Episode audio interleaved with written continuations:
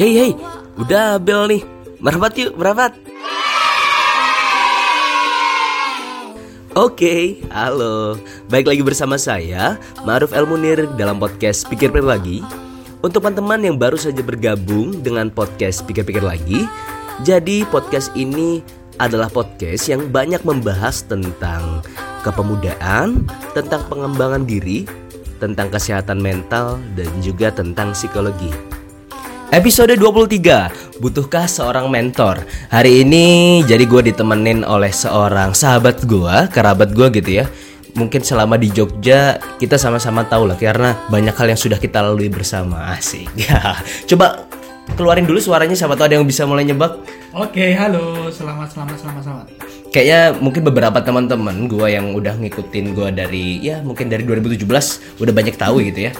Ini tentunya udah ditugas tulis di podcast itu di maksudnya di covernya yaitu gue ngobrol bareng sama Mas Puguh Dwi Kuncoro. Gak enak ya manggil Mas udah ya gue ya. Panggil langsung aja Pugu. ya, hari ini gue bersama dengan Puguh Dwi Kuncoro.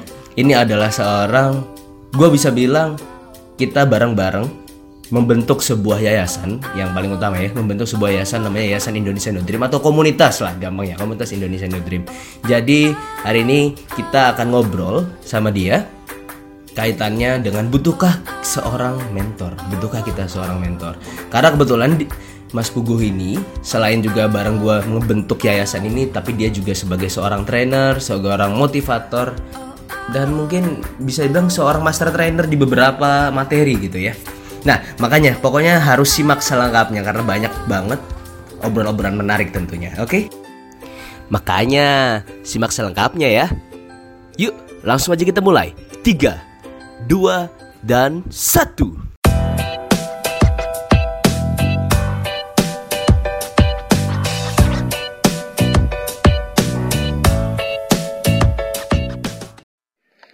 Yap, episode ini butuhkan seorang mentor spesial banget. Karena apa? Karena gue memang langsung datengin mentor gue dalam berbagai hal gitu ya. Nanti gue share-share lah tentang apa aja. Salah satunya kaitannya dengan organisasi terus kaitannya juga dalam hal training atau mungkin sebagai seorang public speaker nah gue belajar banyak nih dari mentor gue yang satu ini nah gue sebenarnya pengen kepo juga karena walaupun gue udah menjadi menti mentinya si Pugu ini sudah mungkin sekitar 2016 berarti ya ya 2015 lah 2000, eh Iya 15 ya? 15. 15 kita itu dulu pertama kali ketemu di Oh ini apa setelah hipnosis? Iya yes, benar. Belajar hipnosis sama ILMPI.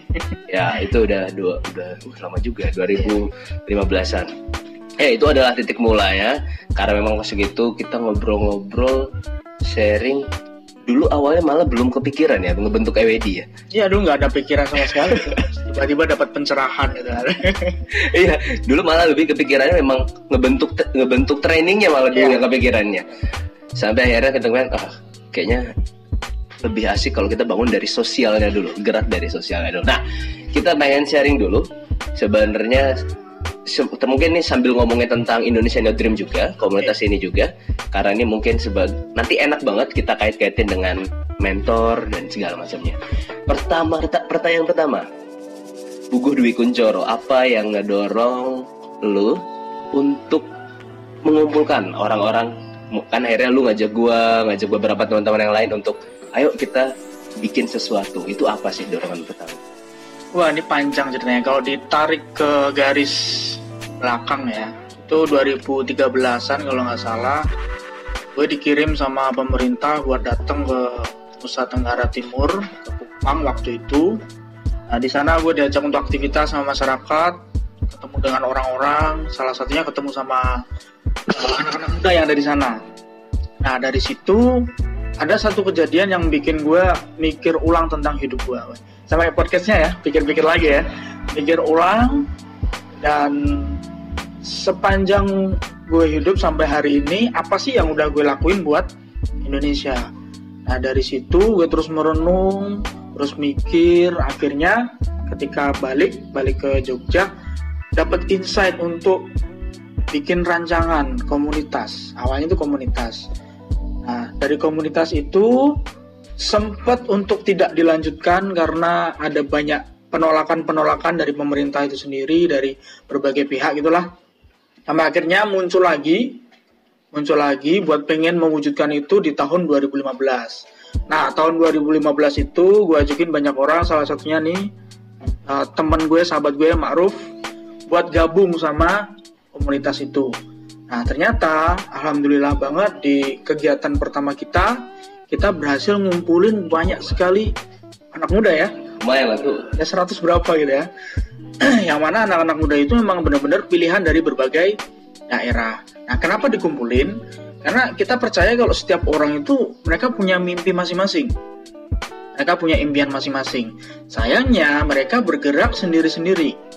Bayangkan kalau mereka punya impian yang sama untuk Indonesia, terus mereka kita satukan, maka dampak atau efek dari impian itu akan lebih kuat lagi daripada mereka jalan sendiri-sendiri. Ya pikiran sederhana kayak gitu sih awalnya.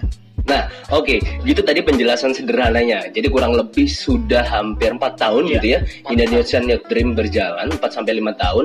Mungkin teman-teman yang dengar dan baru tahu baru tahu oh apa sih itu Indonesian Youth Dream mending sekarang sambil dengerin sambil dicek dulu di Instagram at Indonesian Youth Dream biar tahu sudah seberapa jauh kita berjalan dan sudah kegiatan apa aja yang kita lalui nah jadi selanjutnya adalah yang menjadi menarik adalah bagaimana mungkin atau mungkin dorongannya dari mana selain tadi pertemuan karena jujurnya gue sendiri yakin gak ada sesuatu yang bener-bener lahir dari diri sendiri dalam arti gue ngerasa sesuatu tuh pasti ada inspirasinya. Oke. Okay. Itu pasti. Kayaknya ibaratnya gini, bahkan orang yang orang yang tiba-tiba punya ide apa, gue yakin minimal inspirasinya adalah mungkin dari hayalan dia, mungkin dari mimpi mungkin ya. mungkin dari mimpi jadi gue nggak pernah yakin itu. Nah kaitannya dengan butuhkah seorang mentor? Ada nggak seseorang yang menjadi influencer dalam dalam apa ya dalam berkegiatan sosial ini dulu terutama? Oke. Okay. um, basically-nya gue emang orang orang SDM ya pengembangan sumber daya manusia. Jadi otomatis di di kecimpung di situ tuh banyak banget ketemu dengan orang-orang hebat. Salah uh, di antara mereka semua itu gue minta jadi mentor gue nah, ketika sesi mentoring kayak gitu ketemu sama mentor di situlah proses penggodokan digodok.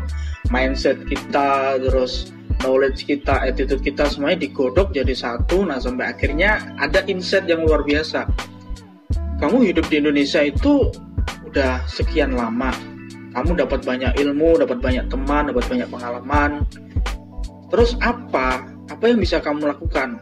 Karena basically gue orang orang SDM gue mikir oh berarti kayaknya memang panggilan hidup gue itu untuk membantu ningkatin kualitas SDM di Indonesia hmm. khususnya anak-anak mudanya. Karena gue ngelihat wah ini ada ada potensi untuk bonus demografi nih nanti. Nah iya benar. Nah kalau seumpama anak-anak muda ini kita siapin gue yakin nanti di tahun 2045 kita jadi bangsa yang besar tapi kalau nggak ada yang nyiapin mereka semua, gue takut nanti Indonesia kayak gimana. Karena anak-anak mudanya yang hari ini jadi anak-anak muda usia 20 tahunan, 25 tahunan, nanti 20 tahun lagi mereka akan jadi pemimpin di Indonesia. Nah, sehingga perlu ada organisasi, wadah, ruang untuk mereka dieksplorasi semua potensinya. Nah, itu mentor-mentor gue. Coba sebutin ada beberapa ada mungkin siapa gitu. Gak harus orang terkenal kadang-kadang inspirasi itu gak datang dari orang besar loh. Biasanya gitu siapa lo gitu misalkan. Kalau mentor ada banyak ada banyak tapi salah satu yang paling membekas itu Pak Jamil Azaini uh, memang beliau pandai sekali membawakan hmm. emotional awarenessnya sehingga jadi sadar. Terus juga ada namanya Pak Supeno beliau itu beliau pembisnis. Oh seorang pembisnis. Mungkin teman-teman kurang tahu siapa tapi memang beliau punya banyak bisnis. Terus ada juga Pak Yan Nurindra yeah. Pak Yan Nurindra yang yang banyak jadi mentor saya di bidang dunia pengembangan diri. Terus ya masih ada beberapa mentor bisnis yang lain. Tapi uh, untuk mengarah ke sosial menurut saya sih orang-orang yang paling berdampak itu mereka-mereka yang ada di Forum Indonesia Muda. Oh, ternyata malah di situ juga ya. Oke, okay. yang selanjutnya ini tadi ya karena tadi udah disebutin gitu ya. Jadi Oh iya, gue malah kelupaan ternyata. Tadi gue udah nyuruh lu pada buat ngecek at Indonesia Dream. Gue malah lupa belum nyuruh lu ngecek at Pugu Dwi Kuncoro. Nah, lu harus cek juga at Pugu Dwi Kuncoro. Jadi dia ini selain yang tadi bentuk bareng-bareng sama gue Indonesia Dream, terus juga sempat bareng-bareng menginisiasi juga sebuah lembaga training nanti lembaga trainingnya apa, terus apa aja fasilitasnya, wah itu nanti bisa lu cek. Karena intinya begini teman-teman. Karena jujurnya gue pribadi sebagai seorang trainer juga mungkin teman-teman sudah mulai tahu. Sebagai seorang trainer seorang motivator kalau gue bilang tadi kalau Pugu itu ada seorang mentor gue itu bukanlah sebuah uh, bohongan dalam arti supaya kontennya menarik enggak. Itu beneran. Lu kalau misalnya datang ke kos gue boleh gue tunjukin berapa banyak sertifikat yang memang gue ambil dari Pugu ini sendiri. Nah jadi salah satunya adalah hipnoter hipnosis. Hipnosis atau mungkin hipnoterapi yang mungkin teman-teman tahu dan juga ilmu NLP. Nah, terus kan gue tahu kalau ternyata lu tuh udah ngambil hipnos hipnoterapi atau NLP itu kan dari ini ya SMA terakhir ya? Iya benar. SMA terakhir. Nah, pertanyaan gue nih ini menarik. ini alasannya apa? Jadi gue mungkin arahnya ke mentor tadi. Ada nggak orang yang mengarahkan lu ngasih tahu lu ini loh lu ikut hipnoterapi lu lu ikut NLP. Padahal anak-anak SMA loh. SMA ya. Jadi ceritanya tahun 2010 uh, gue dulu kan ceritanya itu asisten outbound experiential learning. Jadi ikut sama itu SMA kelas? SMA akhir. SMA akhir? Gue deh SMA uh, ikut ikut outbound experiential learning terus akhirnya niat niat untuk ngembangin diri ikut salah satu pelatihan di Surabaya. Waktu itu harganya lumayan sih untuk anak SMA ya sekitar satu koma ya ini 3,5 juta. 3,5 juta. Kita di situ diajarin soal public speaking doang dari public speaking itulah tapi gue dapet banyak insight loh ternyata ilmu pengembangan diri itu ada banyak banget. Ada hipnosis ada NLP ada coaching ada mentoring dan lain sebagainya. Ternyata banyak banget. Nah dari situ perspektif gue tentang dunia pengembangan diri itu berubah. Ternyata ada hmm. banyak hal yang harus gue rasain sebelum bisa develop orang lain. Nah itu tadi. Ada nggak tuh orang yang mengarahkan lu lu ikut ke Surabaya? Atau mungkin yang sebelumnya udah lu ayo ikut aja nih jadi fasilitator outbound? Untuk awalnya itu nggak ada, malah nggak ada, malah nggak ada. Jadi memang benar-benar dari kesadaran gue sendiri kali ya. Yeah. Kesadaran gue sendiri tiba-tiba kayak ya ditunjukkan sama yang di atas kali. Tiba-tiba oh kayaknya kamu perlu ikut ini dan yeah. dan iya. gue mengikuti suara hati itu. Yeah. Mengikuti suara hati, hati itu terus ikut. Nah dari situlah baru ketemu dengan mentor-mentor yang lainnya. Jadi kalau di awalnya ditanya siapa ya nggak ada. Malah nggak ada. Malah nggak ada. Menemukan sendiri. Nuh tapi nanti podcastnya kepanjangan kalau menemukan sendiri itu udah kaitan sama, aduh jangan jangan dibahas. Itu, ya itu tadi menarik banget ya. Jadi kalau kita tahu tadi gua udah bilang gue pun juga belajar banget dari buku ini tentang pentingnya seorang mentor karena sampai sekarang pun udah berapa tahun berlalu gue banyak banget yang gue peroleh termasuk mungkin teman-teman juga udah mulai tahu juga kemarin gue juga mengambil sertifikasi dari profesi gitu ya nasional BNSP itu pun gue banyak banget belajar ke Pugu ini. Bahkan seminggu dua minggu sebelumnya gue udah datang eh nanti pertanyaannya apa ya kaitannya ya? Nanti tesnya apa aja? Itu itu butuh seorang mentor yang mengarahkan. Nyari kisi-kisi ya? Nyari kisi-kisi dulu terus juga mungkin mencari tahu lembaga yang kredibel dan segala macamnya. Nah, pertanyaannya sekarang adalah kalau buat lu, kira-kira apa sih pentingnya orang itu punya mentor? Oke. Jadi salah satu hal yang menarik kayaknya gue perlu jelasin dulu yang mentor itu apa ya. Oke, okay, boleh kalau boleh jelasin. Nah, jadi di Indonesia itu ada banyak jenis uh, pengembangan diri. Yang pertama itu training, ada yeah. training. Terus mungkin yang familiar di teman-teman itu ada motivator kayak gitu, uh. motivation. Ada juga yang namanya coaching dan mentoring. Nah, gue ambil dua aja, coaching dan mentoring. Ya, yang erat banget ya, untuk hari ini. Hari ini. Untuk coaching itu biasanya orangnya disebut sebagai coach. Nah, terus kalau untuk orang yang di coaching itu namanya coachee. Kalau yang mentor, orang yang mentoring, orang yang melakukan mentoring itu namanya mentor. Kalau orang yang di mentoring namanya mentee. Nah, bedanya apa? Bedanya sebenarnya ada di tekniknya atau pendekatannya. Kalau mentoring dia sangat erat kaitannya dengan experience. Artinya kalau kamu nyari mentor, mentor itu harus punya pengalaman di bidang yang kamu cari. Bisa bisnis, bisa pendidikan, bisa ya karir dan lain sebagainya. Kalau coach, dia pendekatannya lebih ke knowledge-nya. Knowledge dan skill-nya, tapi nggak ada experience-nya. Belum belum belum tentu ada. Nah, lebih bagusnya memang ada. Jadi yang yang nanti bagus itu coach yang memiliki pengalaman atau mentor yang memiliki keilmuan Coach. coaching. Itu yang paling bagus. Oke, tadi pertanyaannya, apa sih pentingnya atau kenapa sih kita harus?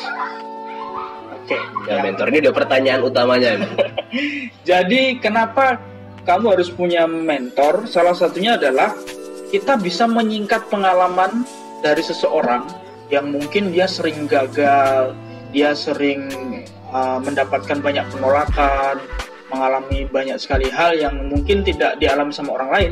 Kita bisa menyingkat pengalaman itu hanya dalam waktu beberapa waktu.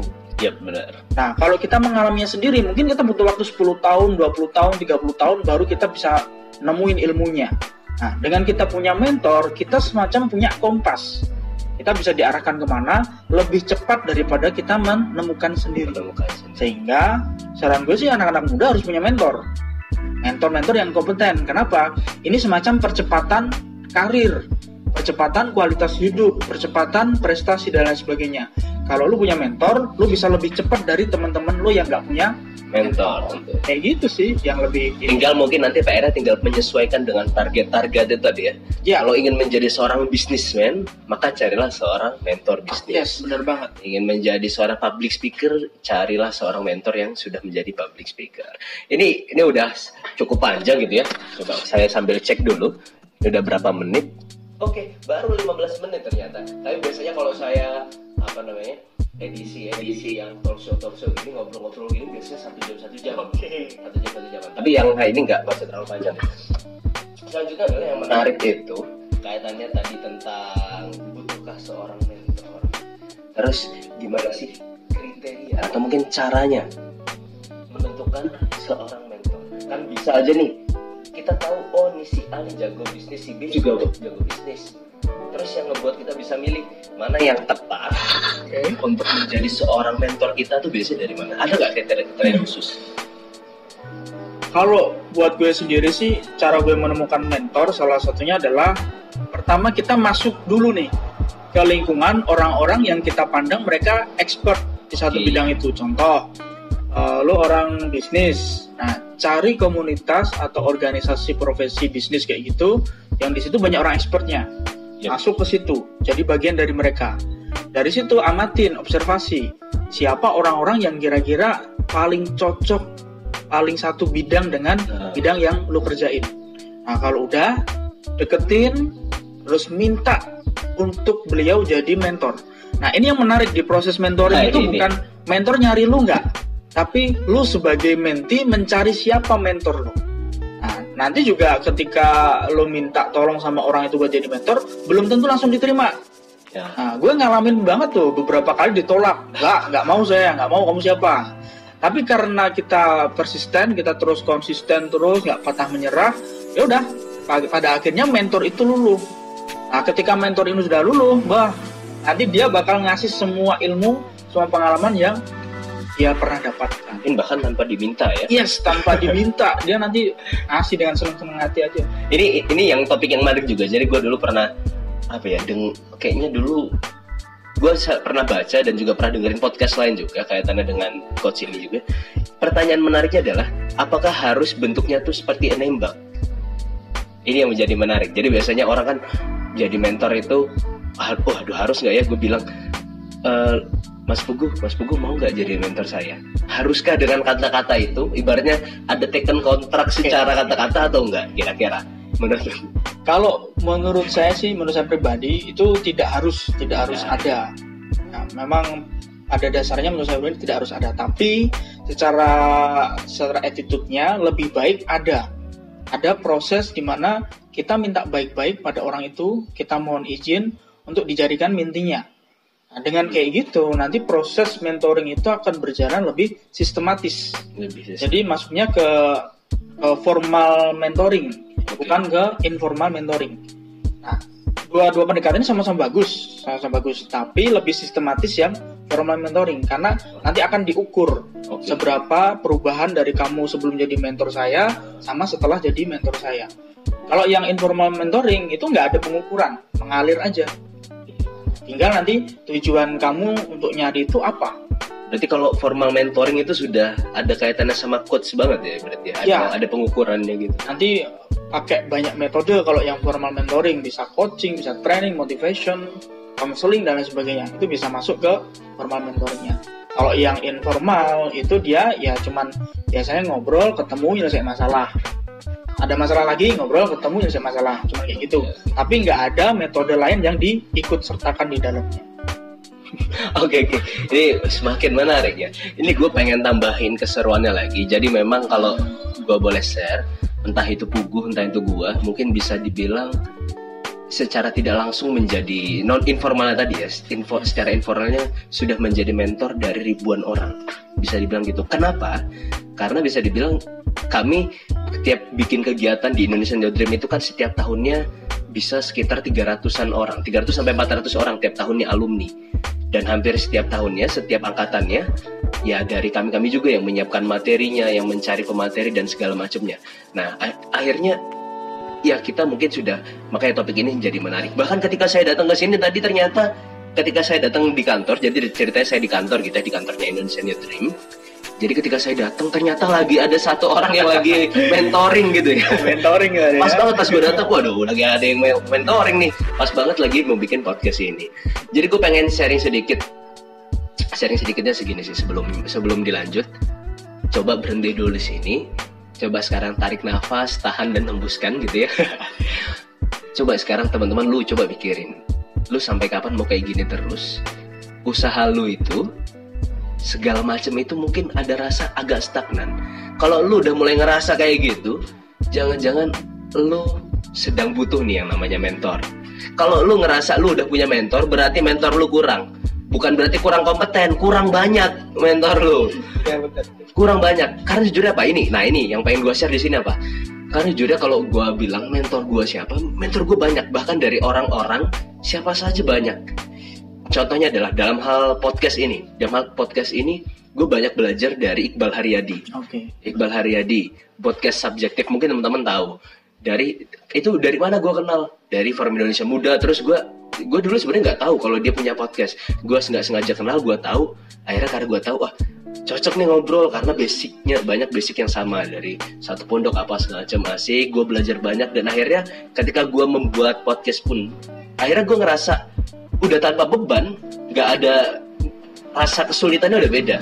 Jadi kalau misalkan si Iqbal sharing itu tentang kesulitannya awal mulanya mikir-mikirnya berapa banyak terus gue mikir kayaknya gue karena punya seorang mentor yang itu jadi gue udah gampang aja bikin bikin aja udah udah gampang udah udah gampang banget. Udah gampang. Nah ini makanya lu harus coba deh pikirin dulu. Lu kalau mau berjuang di sebuah bidang gitu ya lu lu tahu dulu ah targetnya lu harus pengen menjadi seperti apa dan ketika lu tahu gapnya itu seberapa jauh nah di saat itu juga lu butuh yang namanya coach atau mentor tadi disebutin sama si Pugu nah mungkin yang episode ini itu aja atau mungkin ada yang pengen diobrolin lagi nggak yang pengen di sharingin dulu ini udah 20 menitan biar agak pendek lah yang sekarang Oke, boleh. Ya mungkin terakhir ya. Eh, buat teman-teman yang sekarang lagi bingung, mungkin lagi mencoba untuk menemukan jati dirinya atau mungkin sekarang lagi ngerjain satu aktivitas yang jadi passion kalian, saran saya mulai sekarang coba deh cari mentor yang memang menurut kamu dia adalah orang yang paling layak untuk jadi mentor. benar Karena dari situ nanti kamu bisa tuh untuk menyingkat pengalaman dia untuk dapat banyak banyak hal yang tidak akan pernah kamu dapatkan kalau kamu nggak punya mentor. Yang paling sederhananya adalah kamu bisa punya kompas yang ngarahin ke mana baiknya aktivitas atau kerjaan kamu sekarang ini mengarah. Jadi nggak mengalir seperti air, semuanya sudah ter, terrencana baik desainnya. Mungkin kayak gitu aja sih. Oke oke. Jadi di episode ini sebenarnya banyak hal yang pengen gue bahas sebelumnya. Salah satunya adalah nanti mungkin akan ada episode lain yang gue ngobrol sama Pugu yang mungkin nanti akan ada giveaway-nya. Nanti tapi mungkin setelah Ramadan aja. karena gue pikir ah sekarang kan janganlah momen yang kurang pas nah makanya teman-teman itunya itu ya mungkin kalau misalkan boleh gue ringkas yang paling utama adalah temuin mentor untuk apa? Untuk namanya menyingkat pengalaman-pengalaman itu. Yang sederhananya kalau lu harus jatuh ribuan kali kenapa enggak lu nemuin orang yang setidaknya dia pernah jatuh 999 kali? Hingga akhirnya apa? Hingga akhirnya lu cuma butuh jatuh sekali untuk lu bisa menyamai levelnya dia. Atau mungkin bisa ada di dekatnya dia. Nah ini intinya itu aja episode kali ini. Sebelum gua tutup jangan lupa buat cek lagi at Bugu Kuncoro cek juga at Indonesian New Dream dan mungkin cek juga at Kuncoro Leadership lembaga trainingnya yang tadi gue sebutin punya banyak ini ya punya banyak program program yang ditawarkan entah itu hipnosis, hipnot, hipnoterapi, terus NLP, coach, HE, apa human resource, banyak banget. Nah, jadi teman-teman yang pengen ngembangin diri bisa banget di sana tuh. Nah, tentu saja terakhir seperti biasa gue pengen bilang jangan lupa untuk sebar konten positif ini. Kalau teman-teman ngerasa konten ini menarik dan punya manfaat, apalagi lagi bulan Ramadan ya, alangkah lebih baiknya kalau kita tuh saling berbagi. Nah, berbaginya dengan apa? Sederhana banget. Mungkin bisa dengan cara tinggal share by Instastory. Nah, nanti tinggal di tag tuh ke gue atau mungkin ke Mas Pugo. Pugo Dwi Kuncoro ya, ad-nya. Oke, itu aja dari saya. Kurang lebihnya mohon maaf. Jadi saya dan juga Pugu undur diri. Undur diri dulu boleh. Oke boleh. Sampai ketemu lagi teman-teman. ya, sampai jumpa lagi di podcast. Pikir-pikir lagi episode selanjutnya. Dadah.